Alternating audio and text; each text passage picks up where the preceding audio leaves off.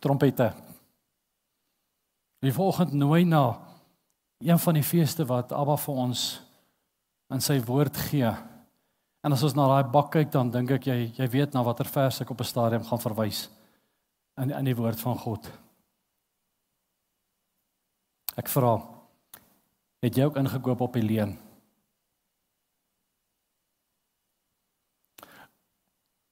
In my hart het dit gekom, hoe lyk die woord wat vir jou voorgesit word? Of moet ek sê, hoe lyk die bak wat vir jou voorgesit word? Ons klim ons op die die TV preaching. Ons kyk na die TV's en ons leen ons ore uit. En net toe ek daar sit, julle sal sien ek het 'n Shemas ook hierso. Dis 'n Bybel wat die Jode gebruik, die rabbies gebruik en hulle lees hom verkeerde kante om. So hulle begin agter en dan lees hulle hom vorentoe. So ek het so eene hierso. Um maar ek het my swaard saamgebring. So ek gaan een keer uit 'n CEV verwys. My res van die tyd gaan ek uit die 53 of die King James Bybels verwys. En dis die ding wat ek wil hê is is dis hoekom ek sê kyk jy na die bak wat vir jou voorgelê word. Of gaan jy na die woord van God en lees wat binne die woord van God is? Ons gaan vanoggend na sommige van die leuns kyk wat mense na kyk en wat hulle glo. En dan gaan ons na God se woord kyk. Wat sê Jawe oor trompette of Yom Teruah? Die agenda punte wat ek mee wil bespreek is Rosh Hashanah, Basain, Yom Teruah en dan Verbondsmaal. Daar's die vier punte wat ons gaan bespreek. Kom ons bid. Gaan ons die dag. Heilige Gees, ek wil U vanmôre vra vir U leiding om U woord reg en korrek oor te dra na ontvanklike harte. En Abba Vader, ek wil vra dat U wil sal geskied. Vra dit in die mooi naam van ons koning en verlosser, Yeshua Messie. En alle eer aan U alleen.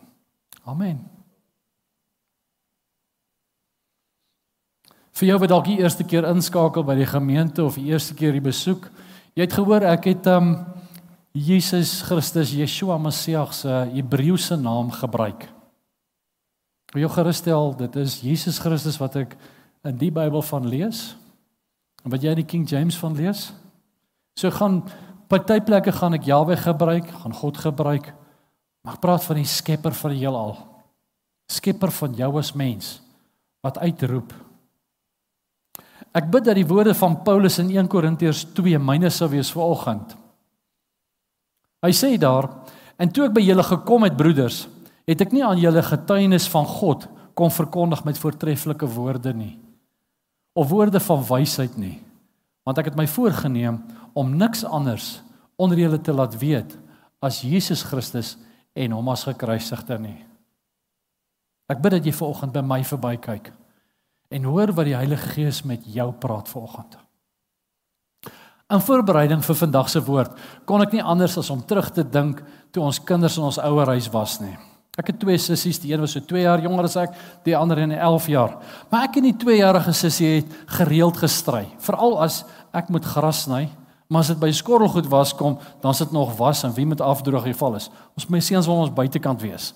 En dan sal die gevegte gewoonlik begin vir gestryde begin met 'n is is nie. Is dit so by julle? OK. Een was reg gewees. Ek weet dit. En dan hoe maklik sou ons twee nie die gevolglike pak slaak kon vermy het. As ons na pa ma geluister het toe hulle gesê het hou op nie. Ek is van mening dat ons as volwassenes vandag die woord van Jahwe van God op dieselfde manier hanteer. Ons eie opinie moet ons geld ons eie interpretasie plaas van ons ons lees wat daar staan. Ek dink ons moet teruggaan na die outeer van die Bybel en die Heilige Gees vra om ons te leer aangaande Jahwe se wil wat sy feeste betref. En soos Maria wat by Jesus se voete gesit het en die beste uitget het. Die tweede, laat ons sal lees wat die Heilige Gees ons leer in Johannes 14 en dan in Lukas 10. Kom ons kyk wat daar staan.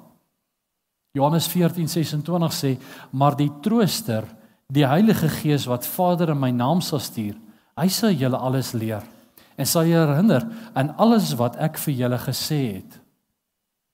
En dan kom Martha en sy kla sussie aan. En sy Martha het 'n suster gehad met die naam van Maria.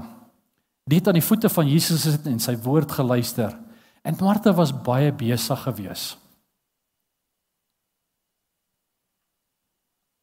Sy kom toe daar en sê: "Here, Here, gee U my dan nie omdat my suster my nie alleen laat um, ek lees weer: Here, gee U nie omdat my suster my alleen laat bedien nie. Sê vir haar dat sy my moet kom help." Maar Jesus antwoord aan haar en sê vir haar: "Martha, Martha, jy is besorg en verontrus oor baie dinge. Maar een ding is nodig. Maria het die goeie deel uitget kies." Wat vir haar nie weggeneem sal word nie. Vanoggend is dit vir jou om te kies die goeie deel. So ek gaan by by 'n kant kom want ons spring so vinnig en hoor dit my hart as ek hieroor gaan praat oor Rosh Hashanah. Die woord van God sê vir my Openbaring daar's 'n seën as ek bid vir die vrede van Jerusalem. Ek het onder Jode gewerk. So ek het nie anti antisemitiese siening nie. Ek moet hom lief hê soos wat Christus hom liefgemaai het of hom liefhet. Maar daar's daar's sieninge of dinge wat hulle doen en dan spring ons almal op dieselfde wa. En ons glo dis reg. So gaan so 'n bietjie lank wees op Rosh Hashanah, maar vir jou goeie uit te wys voor ons by Yom Teruah kom. Kom ons kyk bietjie. En dis hoekom ek sê Rosh Hashanah streep fees van trompette met 'n vraagteken agterna. Ek het verskeie bronne nagegaan om vas te stel wat die sinagoges aangaan en wat die rabbies, die Joodse leiers sê en hulle mening van vertolking is van die fees van trompette, Rosh Hashanah, soos hulle dit noem. Die eerste bron het onder andere die volgende stelling gemaak. Rosh Hashanah, which means head of the year, is the Jewish New Year. Dis reg. Dit is dis Rosh Hashanah beteken hoof van die jaar. Dit is hulle Jewish New Year. Kom ons kyk bietjie so 'n bietjie verder. Isa onthou in 1 Korintiërs Konings 12 vers 32 waar Jerobeam 'n fees gehou het op die 15de van die 8ste maand en waarin hy een van Jahwe se feeste, Jahwe se vasgestelde tye aangeskuif het met 'n maand. Ons lees daarvan in 1 Konings 12 vers 32 en Jerobeam het 'n fees gehou in die 8ste maand op die 15de dag van die maand soos die fees wat in Juda was en op die altaar geklim so het in Bethel gedoen en geoffer aan kalwers waar dit plase vind? By Sinai nê wat hy gemaak het. En ook in Bethel priesters aangestel vir die hoogtes wat hy gemaak het. Toe kom daar 'n man in 1 Konings 13 vers 1 van God uit Juda deur die woord van die Here in Bethel aan terwyl Jerobeam op die altaar staan om offerrook te laat opgaan. En hy het uitgeroep teen die altaar deur die woord van die Here gesê: "Altaar, altaar. So spreek die Here. Kyk, 'n seun sal gebore word vir die huis van Dawid met die naam van Josia en hy sal op die slag die priesters van die hoogtes wat op jou offerrook laat opgaan het en op jou mensebene verbrand het. Het dit plaasgevind? Hoekom noem ek Jerobeam se verhaal hier? Die herbenaming van Jahwe se vasgestelde tye van Yom Teruah na Rosh Hashanah is vir my niks anders as wat Jerobeam gedoen het nie. Onthou die Satan staan nie teenoor Jahwe nie. Hy's in elk geval magteloos sou hy teenoor Jahwe probeer opstaan. Satan wil in die plek van Jahwe staan. En is nie dalk die geval met Rosh Hashanah die fees wat eintlik in die plek van Yom Teruah kom staan nie. Gaan jy wys vanoggend? Dieselfde persoon maak 'n kommentaar en sê the biblical name for this holiday is Yom Teruah. En dan gaan hulle verder en sê dat Adam en Eva was die eerste mense en dis die dag wat die aarde geskape is. Nêrens in die Bybel. En ek was in die Linear, was in hierdie Shamas. Ek was in verskeie Bybels in plekke gewees gesoek. staan dit dat Yom Teruah, Rosh Hashanah of Rosh Hashanah vervang moet word of uh, Yom Teruah met Rosh Hashanah vervang moet word nie. Ek wou toe weet wanneer Rosh Hashanah dan die eerste keer plaasgevind het en het op die volgende artikel afgekom. The history of Rosh Hashanah can be traced back to the 6th century BCE. Though the holiday was never mentioned in the Torah, the phrase Rosh Hashanah was first mentioned in the Mishnah, the first major co written collection of the Jewish oral laws in 200 CE. Onthou daai never, ek gaan dit nooit net vanaf verwys, nooit verwys in die Torah nie. In die volgende bron wat handel oor die geskiedenis van Rosh Hashanah wil ek op die woordspelling wys wat hier gebruik word ter moontlike regverdiging vir die dag van Rosh Hashanah en nie Yom Teruah nie. Hier is rabbies wat hier goed skryf.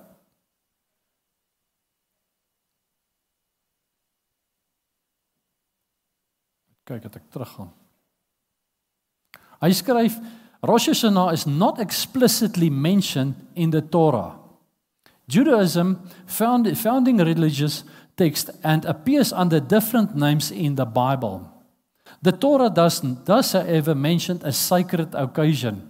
That first that first starts on that starts on the first day of the seventh month of the Jewish calendar around the time of Rosh Hashanah is scheduled.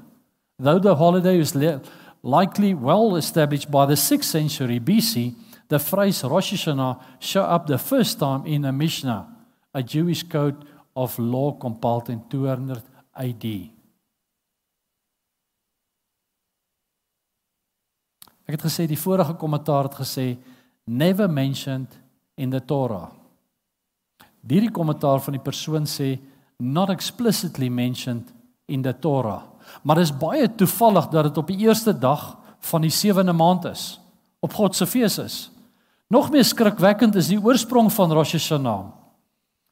Ek het nog internetverwysings ingesluit. Ek sluit dit in so iemand wat na die tyd wil kyk, kan julle na daai verwysings daaronder kyk. Maar die Haaretz, 'n Joodse nuusblad, het die volgende te sê oor Rosh Hashanah. Hy skryf Rosh Hashanah wasn't always the new year. Here is the Jewish holidays history. En dan hulle vier history dae. Wat my wel opgevang het, hy sê, hy gaan voort en hy sê much of today's Rosh Hashanah traditions originated with Babylonian worship. Wie was aanbid in Babylonie? Marduk. Baal. En ons spring op die wa en sê Rosh Hashanah. Ons gaan ons Rosh Hashanah. In die Shumas wat die rabbies lees, gebruik hulle nie die naam van Jahwe nie. Hulle gebruik die woord Hashem. En in die plek van Jahwe se naam, as daar Jahwe staan, dan sê hulle Hashem. Daai woord beteken die naam. Ek gaan vir julle lees wat in die Shema staan. Dis hy hierdie blou ene hierso. Die boek se naam Levitikus in die Shema bestaan beteken Vayakra of Vayekra. Chris sal hierdie name beter ken. Hashem beteken die naam spoke Moses. So hulle sê die naam spoke to Moses or the name spoke to Moses. Speak to the children of Israel saying in the 7th month on the first of the month there shall be a rest day for you a remembrance of shofar shofar blast a holy convocation you shall do no any not any laborious work and you shall offer a fire offering to Hashem Alles is 100%. Soos jy in jou Bybel gaan lees, behalwe dat hulle Yashem, Hashem gebruik het in hierdie stuk. Dis die verskil. Nou gaan hierdie rabbi en hy gee verwysings. Ek vra net, sien nie erns in daai stuk Rosh Hashanah daai skrifgedeelte? Of het Jawe enigstens gesê dat die dag met een kan gesit word, dis julle as Jode se nuwe jaar? Voor ek na Rabbi die, die rabbiniese kommentaar toe gaan, het ek 'n geleesde gedeelte wat ek gou oor die naam van Jahwe gee en hoekom hulle Hashem dit gebruik. Blykbaar is dit uit respek vir Jahwe. Eer en dan is hulle bang hulle spreek die naam van Jahwe verkeerd uit. Maar die woord van die Here nooi my en jou om hom by die naam te roep. Romeine 10:13, jy kan hom gaan nalees staan daar want elkeen wat die naam van die Here Daar staan nie want elkeen wat die naam aanroep sal gered word nie. Want elkeen wat die naam van die Here aanroep, hy sal gered word. Let mooi. Daar's nie Hashem nie. Ek is terug by die Shomas. Die rabbiniese kommentaar van van Rambam, dis die rabbi, hulle twee sulke rabbies wat elke keer onder stukke kommentaar gee. Sien as volg uit. Hy gaan voort en hy sê: The Torah speak of Rosh Hashanah both year and in numbers as a day of sounding of a shofar. The shofar is to call for repentance or of repentance. Ek lees dit ook nie daar nie. As Rambam puts it, the shofar calls out, Awake, you sleepers, from your sleep. Arise, you slumberers, from your slumber. Repent with contrition. Remember your Creator. Pay your souls. Improve your ways and your deeds. Dis sy kommentaar. So my vraag is het eers gesê never mentioned Toe gaan hy verder en sê not explicitly mentioned. En toe draai hy dit om en sê maar die Torah praat daaroor dat dit daar gemeld word. Jy sien, dit help dat ons die skrifte gaan ondersoek en gaan kyk wat daar staan.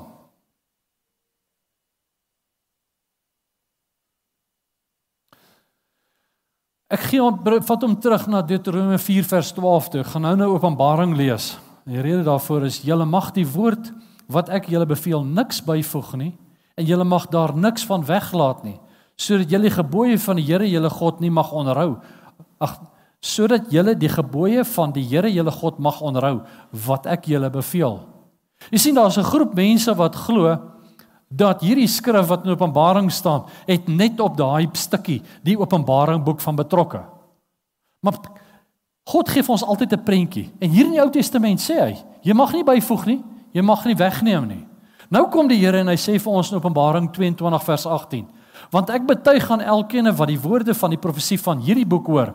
As iemand by hierdie dinge byvoeg, sal God by hom pla byvoeg waarvan in hierdie boek geskryf is. En as iemand van die woorde van die boek van hierdie profesie wegneem, dan sal God sy deel wegneem uit die boek van die lewe en uit die heilige stad en uit die dinge waarvan daar in die boek geskrywe is. Rambam gaan voort met die volgende stelling: "Pay my soul and improve my ways." Jy het ons dit gelees. Ek dink anders. Ons kan net ons sondes bely en ons lewens oorgee vir Jahwe. Daarna is daar niks meer wat ek kan doen om Jahwe se goedheid, sy guns, sy liefde, sy beskerming vir ewige lewe te kry nie. Jy sien God sien die feeste gaan alles oor Yeshua. Wat hy vir ons kom doen het om ons in verhouding met Abba te plaas. Ek luister nou dag iemand oor die radio sê, maar dit gaan oor die mens. God het dit vir die mens kom doen. As die fokus so net so langs die waarheid sit. Jy sien as die fokus op my as mens is, dan begin ek myself later as God sien. As ons fokus begin terugdraai na wie dit gaan. Ek wonder wat die Rambam sou gesê het oor Jesaja 64 vers 6. Ek het beide gegee, die King James en Afrikaans. Die Engels gee vir my beter. Ons het almal geword soos onreine. Ons ongeregtigheid soos 'n besoedelde kleed en ons het almal verdor soos blare en ons ongeregtighede het ons weggevoer soos wind. Wat gaan pering en en my my ways regmaak vir my? In lig van die skrif. Ek sê dit vir hom in Engels daar. But we all are as unclean things and all our righteousness are as filthy rags. Ek is dankbaar dat in dieselfde boek van Jesaja kom dieselfde God, skepper van hemel en aarde. En hy sê in Jesaja 1:18, kom nou, laat ons die saak uitmaak. Sê die Here, al was julle sonde so skarlaken, dit sal wit word soos sneeu. Al was dit rooi soos purper, dit sal word soos wol. Dis wat Jaweh vir ons kom doen het. Johannes 1 gee vir ons 'n volgende skrif, 1 Johannes 1 vers 8. Hy sê as ons ons sondes as ons sê dat ons geen sondes het nie, mislei ons onsself en die waarheid is nie in ons nie. As ons ons sondes bely, hy is getrou en regverdig om ons sondes te vergewe en ons van alle ongeregtigheid te reinig. Ek gaan terug na die man se kommentaar. Rosh Hashanah is also judgment day when Jews believe that their God considers people's deeds from the previous year, decides what the next year will be like for them and inscribe the results in the book of life for the coming year. My vraag is wat God wat doen God dan op die ander dae as hy net hierdie dag na my gedrag kyk wat ek die afgelope jaar aangevang het en dit in aanmerking neem en dan besluit ek gaan jou hier volgens seën. Sê God se hart nie Met ander woorde my goeie dade my goeie aksies neem Jawe en ag en gee dit dan deur en sê okay ek gaan vir jou 'n goeie jaar gee Gideon Gevare is Daar's 'n sterk neiging tot die vervanging van die teologie in die kerk. Ek dink 'n maat en jy ken hom dalk, ou Tiaan Gildenhuis het 'n excellente, uitstekende reeksie oor. Baie subtiel word ons gelei om Jahwe se geheimnisse te ondersoek, the mystery religion. Ons wil so graag ander volg en nou spring ons op die Hebrew roots waar en word God se woord Yom Teruah gevier maar met die gebruike van Rosh Hashanah. Hoor mooi. Dis hout met 'n veneerlaagie op. Dis nie waar hout nie. Is ons besig met 'n ander vorm van vervangstegoteorie of teologie? Yom Teruah word nou mos Rosh Hashanah nog geleen en ek het daarna verwys my goeie werke verdien vir my die ewige lewe. En terwyl ek met dit besig was sê ek kom hierdie by my op. Met ander woorde dit wat Jesus Christus Yeshua Messie vir my in die kruis gedoen het was nie genoeg nie. Ek moet so ietsie byvoeg en sê Here dit was nie volmaak betaal nie. Is vir my blasphemy in die bergpredikasie moedig Jesus Yeshua ons aan om die goeie te doen Ja, dis goed om 'n goeie lewe te lei. Dis goed om ander te eer en te dien, te respekteer. Maar ek doen dit uit liefde uit. Ek doen dit nie om iets te verdien nie. Yeshua, Jesus het alles vir my aan die kruis betaal. Dis miskien ek kom Yeshua gesê het vir die rabbies as ek na daai pot kyk. Blinde leiers, julle wat die muggie uitsif maar die krimineel insluk. Wee julle skrifgeleerdes en fariseërs, gefeinstes, want julle maak die buitekant van die beker en die skottel skoon, maar die binnekant is dit vol roof en onmagtig. Blinde leiers maak eers die binnekant van die beker en die skottel skoon, sodat ook die buitekant van die daarvan skoon kan word. Ons is klaar met Rosh Hashanah. Kom ons gaan oor waaroor vandag se diens gaan. Ek het net daai ingebring sodat my hart is ons moet ons oë oopmaak. Wat word ons gevoer daar buitekant? Iemand 'n versie vir jou gee. Ons het met kerskaartjies mos geleer. Sit 'n Bybelversie op want Kersfees is mos reg. Nee. Kom kyk na die bassein of shofar. Moses het nie eenoggend opgestaan en gedink, "Oké, okay, ek moet 'n trompet maak." en dit gebruik om die mense bymekaar te roep nie. Dis eers in Numeri 10 gee Jawe vir Moses die opdrag om twee trompette te gaan maak of silwer trompette te maak. Ons lees daarvan in Numeri 10:1. Verder die Here met Moses gespreek en gesê: "Maak vir jou twee silwer trompette van drywerk wat jy maak en hulle moet vir jou dien om die vergadering byeen te roep of om die vergadering die laarte op te laat breek en laat hulle verder trek." Dit was die doel van daai twee trompette gewees. Maar Abba is so 'n goeie Vader. Hy berei ons altyd voor en stel iets in ons in kennis voordat dit gebeur of voor ons 'n ding moet doen. Ek lees daarvan in Amos 3 vers 7. Want die Here Jahwe doen niks tensy hy sy raadsbesluit aan sy knegte die profete openbaar nie. Niks. Kom ek wys vir u. Kom ons blaai terug in die Bybel na Eksodus 19 toe en lees wat die skepper van die heelal, Jahwe, Abba Vader, sy volk byeenroep met die geluid van 'n bassein. Ek wil hê jy moet hierdie stuk met jy gaan lees. Ek het nie daarvoor te veel nie. Maar as jy die prentjie het, jy sal onthou dat as 'n stadium wat Moses teen die berg op gaan, God is bo in die berg. Dan loop Moses op die berg op en dan het hy die 70 wat agter hom loop en dan sê hy 70 vir hom: "Nee Moses, gaan jy verder?" En dan is dit die volk wat agter is. En hier gee God eintlik 'n prentjie van die tabernakel. Heel bo op die berg aan die allerheiligste. Moses wat wat ehm um, voor voor Vader gaan, hy gaan in die wolke. Dan het jy die priesters wat sê, "Wow, ons sal by die kos kom en by waar die die brood en goeder gegee word, die die heilige gedeelte sal ons gaan." En dan jy die volk wat agter is. Kom ons lees in Eksodus 19 vers 10.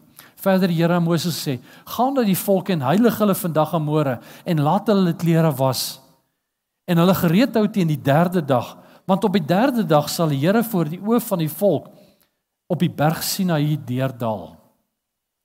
Ja, wat sê eintlik aan Moses om die volk gereed te maak want oor 3 dae gaan iets gebeur. amper asof hy vir hulle wil sê, "Um maak jou reg, wees gereed. Ek kom by jou kuier." My vraag is ons glo en gaan nou net daarna wys dat moontlik in hierdie periode, hierdie 48 uur waarin ons nou leef, kan die koms van die seun van die mens wees. Kan dit wees dat terwyl ons die trompette blaas, die hemelse trompet blaas, maar as jy reg om jou meester te ontmoet?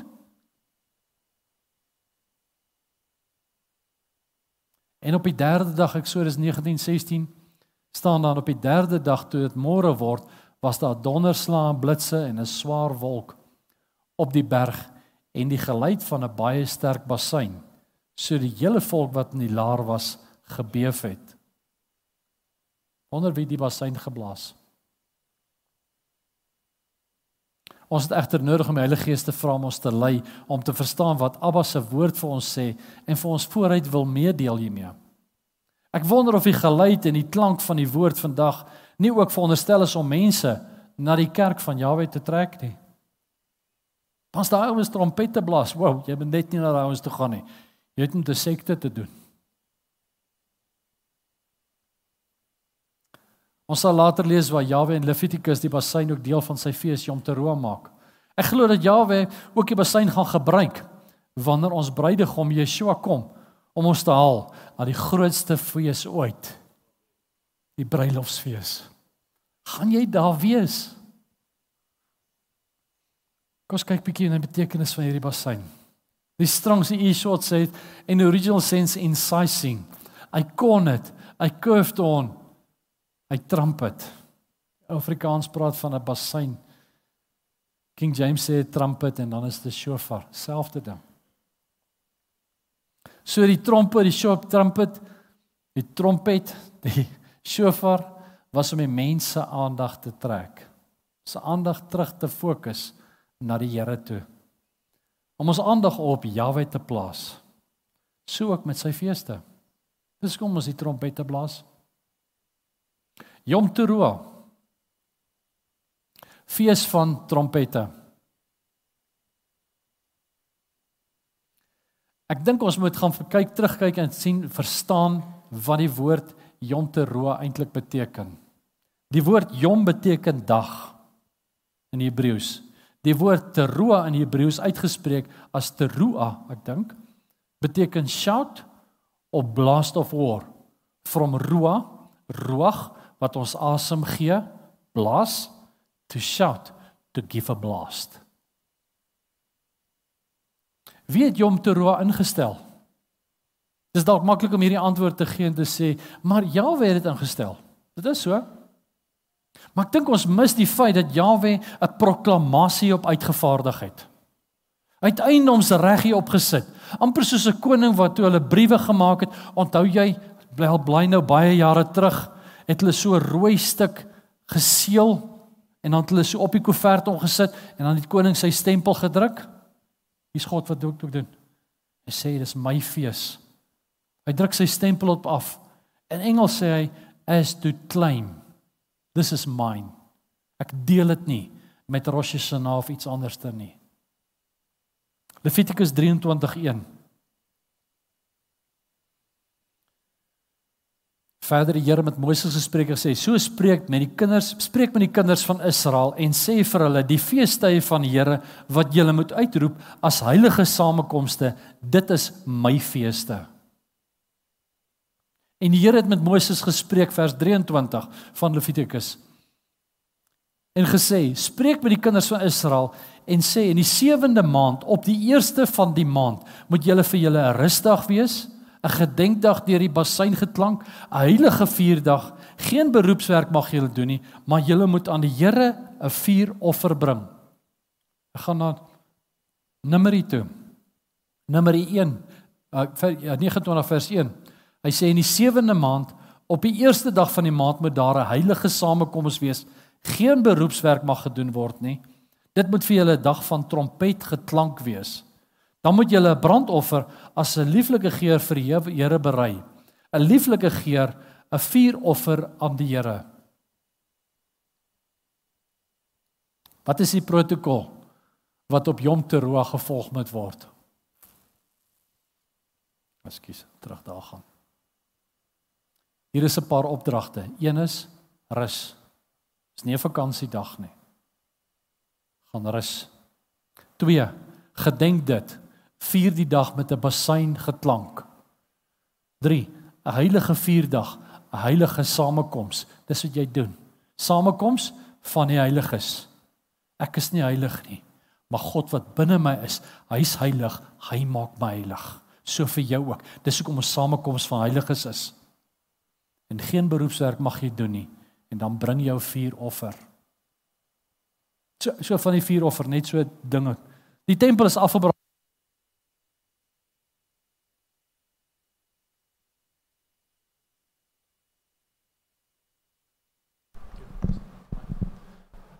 Die tempel is afgebreek. So hulle kan nie meer 'n skapie um, op 'n vuur sit nie. Hier in Suid-Afrika is daar gemeente wat 'n skapie gedoen het. Gesê hulle doen 'n offer aan die Here.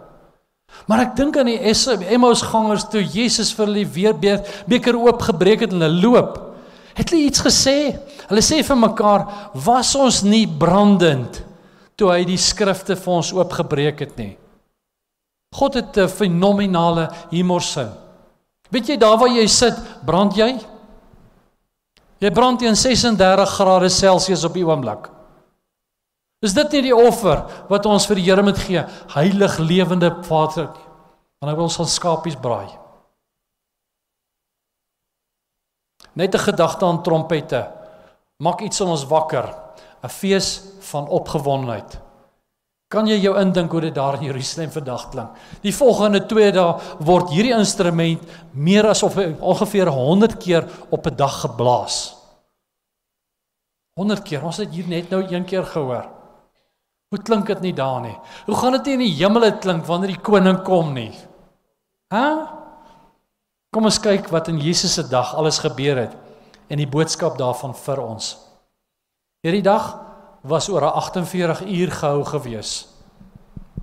Dis ook die eerste fees of die enigste fees wat met die nuwe maan gehou word. Hoekom 48 uur? Die hoofpriester moes gaan kyk en uitgekyk het wanneer daai, ek dink in Engels sê hulle slither, daai eerste stukkie van die maan beginne wys. En as hy dink is nou vandag, dan moet hy môre aan seker maak. Dis hoekom die fees oor 2 dae gehou word. En dan kondig hy hierdie fees aan met 'n shofar blaas. Die tweede ding wat plaasvind is um in Markus 13 praat Jesus ook van iets wat naby is. Hy praat van die vrye boom. En ons almal weet, ons praat van Israel wat in 1948, 47, 'n staat geword het. Eintlik sê Jesus 'n ander boodskap hier. Hy sê My koms is naby. En leer van die vyeboom die gelykenis.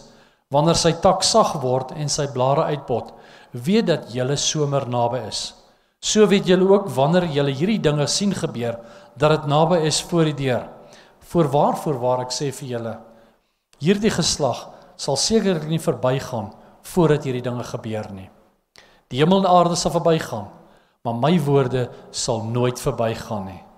Maar van daardie dag en uur weet niemand ook nie.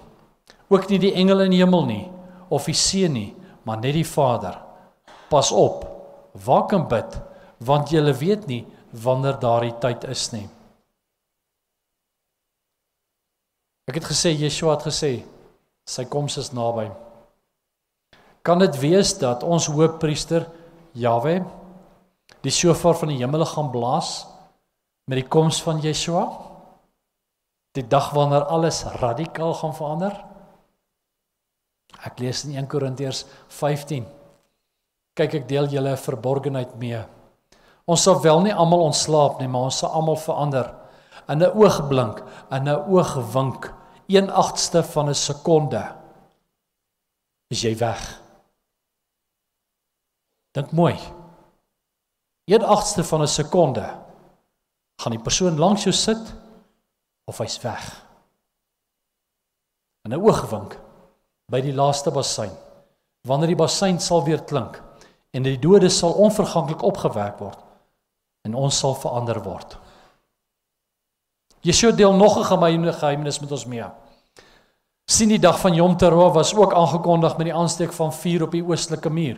So die die hoofpriester het nou die shofar geblaas en dan het hy gesê op die oostelike muur steek nou 'n vuur aan. Want om 'n boodskapper te sê hardloop na daai bil toe en gaan sê dat die gemeentes verder weet, dit sou te lank gevat het. Dan het 'n persoon op daai bult gestaan en as hy die vuur sien, dan weet hy dis nou tyd om die mense in die omgewing te laat weet hulle met tempel toe gaan. Dis dis tyd vir fees. Dan steek hy 'n vuur aan en so het hierdie vuur geloop tot by die Mediterrane See, van die ooste na die weste toe. Wat sê Jesus vir ons? In Matteus 24 vers 27. Want soos die weerlig uit die ooste uitslaan tot in die weste skyn, soos dit die koms van die seun van die mens wees. Jy sien die Joodse huwelik is nog 'n teken. Wanneer 'n paartjie verloof raak, gaan die verloofde man en hy bou sy pa se huis, 'n blyplek, 'n huis vir sy toekomstige vrou. Johannes 14 vers 1 kom die woord en dit sê vir ons laat julle hart nie ontstel wees nie. Glo in God, glo in my. In die huis van my Vader is daar baie wonings. As dit nie so was nie, sou ek vir julle gesê het ek gaan om vir julle 'n plek te berei. En as ek gegaan het en vir julle 'n plek berei het, kom ek weer om julle na my toe te neem, sodat julle kan weet waar ek is. Die pa van die verloofde man sal van tyd tot tyd gaan inspeksie hou. Hoe lyk hierdie huis wat aan sy huis is? Dalk raad gee hy sy ondervinding en sê my seun, jy moet hierdie ceiling so maak. Jy moet hierdie kamer op hierdie manier bybou. Dan gaan die bruidegom en sy bruid, sy bruid te gaan haal en hy verras haar. Sy het nie die huis gesien nie. Wat sê in Korintiërs 2 vers 9 vir ons? Maar soos geskrywe is, wat die oog nie gesien het nie en die oor nie gehoor het nie en die hart van die mens nie opgekom het nie wat God vir hom gevoorberei het vir die wat vir hom lief is. Dit wat jy nie eers aan dink nie. Dis hulle besig daarbo. Ons koning. En met verwagting. Wat hou Jesus terug? Die Skepper roep met reikhalsende verlange na die koms van die seun van die mens. Maar as 'n skrif wat Vader sê, ek wil nie hê daar met een verlore gaan nie, maar almal tot redding kom. En die kerk val. Dit vertel nie vir ander van Jesus nie. Eers wanneer die pa van die verloofde tevrede was met die huis, dan stuur hy sy seun om sy bruid te gaan haal. Sy weet nie wanneer dit gaan wees nie. Sy's in afwagting. Sy het haar lampie in haar kamervenster. Heel moontlik 'n rokkie aangetrek, rein wit klere, wagtend vir haar toekomstige man. Is dit nie hoekom ons lampe ook gevul moet wees by afwagting van ons bruid nie? Sê die skrif vir ons. Julle ken die verhaal van die 10 maagde. Ek het net enkele verse uitgehaal. Vers 1 sê: "Daar sal in die koninkryk van die hemele wees soos 10 maagde wat hulle lampe geneem het en uitgegaan het om die bruidegom te ontmoet. En 5 van hulle was verstandig en 5 was dwaas." En toe die wat dwaas was hulle lampe neem, het hulle geen olie met hulle saamgeneem nie. Maar die verstandiges het olie in hulle kanne saam met hulle lampe geneem. En terwyl die bruidegom talm om te kom, het hulle almal vaak geword en in slaap geraak. En middag was daar 'n geroep: "Daar kom die bruidegom. Gaan uit hom tegemoet." Wat het gemaak dat hulle weet die bruidegom is op pad? Die voornemende bruidegom se vriende het voor hom uitgeloop. Daai vriende het op die shofar geblaas. Dis hoekom dit sê die bruid, die wat olie gehad het, het wakker geword en gesê, daar kom die bruid. Net so gaan die aartsengel koning Yeshua voor ons uit met die blaas van die shofar. 1 Tessalonisense 4 vers 16 sê want die Here self sal van die hemel neerdal met 'n geroep. Hoor mooi. Die Here self sal van die hemel neerdal met 'n geroep. Is die shofar 'n geroep? Met die geroep van 'n aardsengel, met die klank, geklank van die basuin van God. En die wat in Christus sterf het, sal eerste opstaan. Daarna sal ook die wat in die lewe oorbly, saam met hulle in die wolke weggevoer word, die Here tegemoet in die hemel, in die lig. En so sal almal by die Here wees. Bemoedig mekaar met hierdie woorde. Yeshua gaan nie sy voete op die aarde kom neersit nie. Wanneer hy dit kom neersit, bid ek dat ek agter hom op 'n perd sal wees. En dan kom hy oorlog voor. Hy gaan wag vir ons in die wolke. Waak dan omdat jy die dag en die uur nie weet waarop die seun van die mens kom nie. Was vers 13. Waaroor gaan die fees? Hierso onthou ek het vanoggend verwys na Eksodus 19 waar Abba op die berg Sinaï met die volk met Moses gepraat het en kort voor Abba sy huwelikskontrak, sy ketuba in Eksodus 20 vir die volk gegee het. Gemaak jou rein. Gemaak jou reg. En daarna het Jahwe het hy onder sy volk kom woon. Ons lees daarvan in Eksodus 40 vers 34 en 35 toe die wolk die tent van samekoms oordek en die heerlikheid van die Here het die tabernakel gevervul. Sodat Moses nie in die tent van samekoms kon ingaan nie omdat die wolk daarop gerus het en die heerlikheid van die Here die tabernakel gevul het. Waaroor gaan die fees eintlik of is die vraag oor wie gaan die fees eintlik Net soos Jawe op 'n verhewe plek op Sinaï vir sy volk gekom het Net so kom Yeshua op die wolke op 'n verhewe en 'n hoogheilige plek. Net soos Moses die berg op die wolke tussen die wolke opgeloop het om Jawe bo by die berg te ontmoet. Net so gaan die bruid, die bruidegom in die wolke ontmoet. Ek gaan weer terug na wat beteken teroa. Ons het gesê shout In Hebreëus dit teroa, a blast of war from a rise a shout. Gaan spreek dit uit. Dis kom ons gesê het vanoggend begin dit met spreek 'n bietjie daai woord Maranatha. Roep jou koning. Jy weet daar's daar's 'n seën vir hulle wie uitsien na die verlange van die seun van die mens. Daar's 'n loon vir jou wat kom. Vir jou wat roep en verlang dat Jesus moet kom.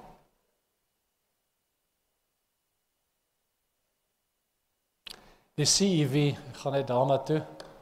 Ek's nie lief om na ander Bybelvertalings regtig te wys nie want daar word goed uitgeskryf. Maar hierso was dit vir my mooi geweest hy gesê het shout praises to the Lord. Psalm 6 vers 1. With all that I am I will shout his praises. I will sing and praise to the Lord God as long as I live. Psalm 150 sê dit vir my mooi. Hy sê haleluja. Loof God in sy heiligdom. Loof hom in sy sterk uitspansel. Loof hom oor sy magtige dade. Loof hom na die volheid van sy goedheid. Loof hom met basuingeklank. Loof hom met die harp en met die siter. Loof hom met tamboerijn en koordans. Loof hom met snarespel en fluit. Loof hom met helder sambale. Loof hom met klinkende sambale. Laat alles wat asem het die Here loof. Ek wou so graag hier gestop het. Dis hoekom ek sê gaan opsom. Rosh Hashanah vanoggend te se lees die vervanging van Yom Teruah. Is dit Jahwe se fees? Wees versigtig. Tweede wat ons gelees het die bassein was 'n instrument om Abba te loof wat hy gaan gebruik om eendag jou te roep. Is jy ingestel op daai klank? 3. Jom te roa waar die meester, die liefling van jou hart, jou wil ontmoet. Jou aanmoedig om gereed te maak vir die koms van die bruid. My vraag vanoggend is paar keer gevra. Ek het gesê Yeshua Messie is op pad. Is jy gereed?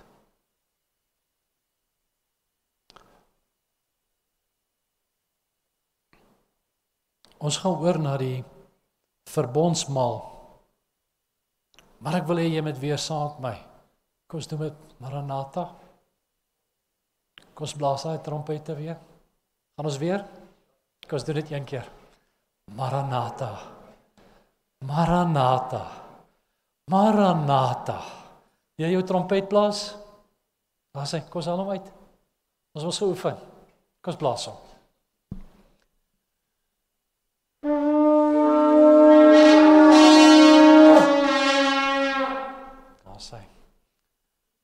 Christus by 'n punt van die verbondsmaal. Ek dink jy wil iets sê.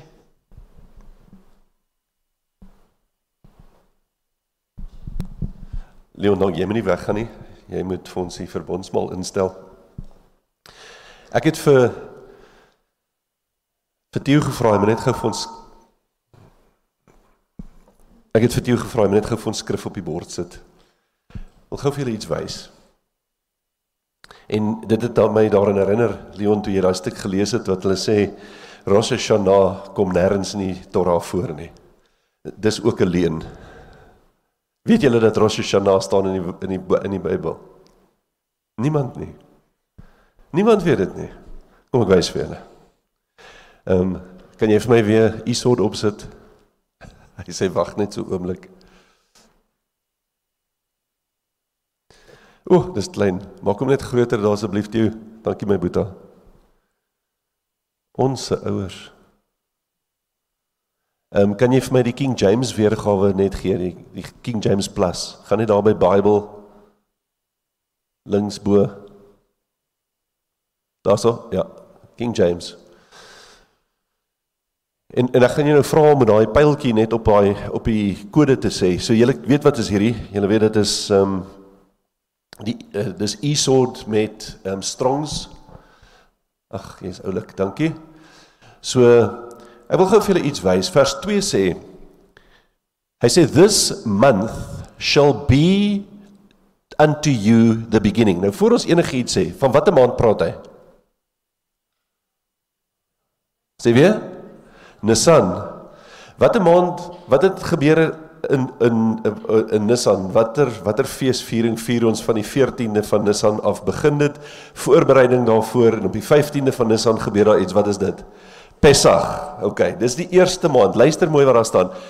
This month this month shall be unto you the beginning. Sit net gou die pyltjie op H7218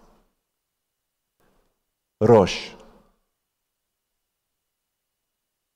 Okay the beginning of months it shall be the first month of the year. Sit net gou op 8141 vir my net weer jou jou pyltjie nog so eentjie af? Daar. Wat staan daar? Shana ha beteken die. Hy sê die eerste die eerste maand met Pessach daardie maand sal wees rosh ha shana So dit is weer eens net 'n verleiding. Want wat het hulle gedoen? Hulle het gegaan in die 7de maand Rosh Hashanah gemaak. Met ander woorde, die woorde wat Vader tot ons gespreek het en gesê dit is wat ons moet doen. Dit is die maand wat ons moet vereer. Het hulle gevat en dit 'n ander maand gemaak. En daarom is dit wat wat Leon vir my gesê het, so krities belangrik.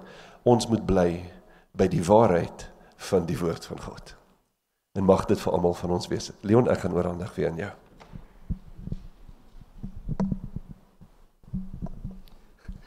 Dankie Chris, dit is altyd lekker om te leer. Jy weet, um, ek het gesê is glad nie daar nie en daar wys Christus daar. Maar is op 'n God se tyd. En nie in ons getyd nie, né? So ons moet die Here eer vir wat sy tye is. Iemand het die tafel vir ons so mooi gemaak. Baie dankie vir daai persoon. Dink bietjie by jouself. Hoe lyk jy almal se tafel vanoggend? Dink Vader terug aan daai oomblik toe sy seun by kruis was gesê het hy volle betaal. Hy volle betaal vir jou en my. Kom my kind.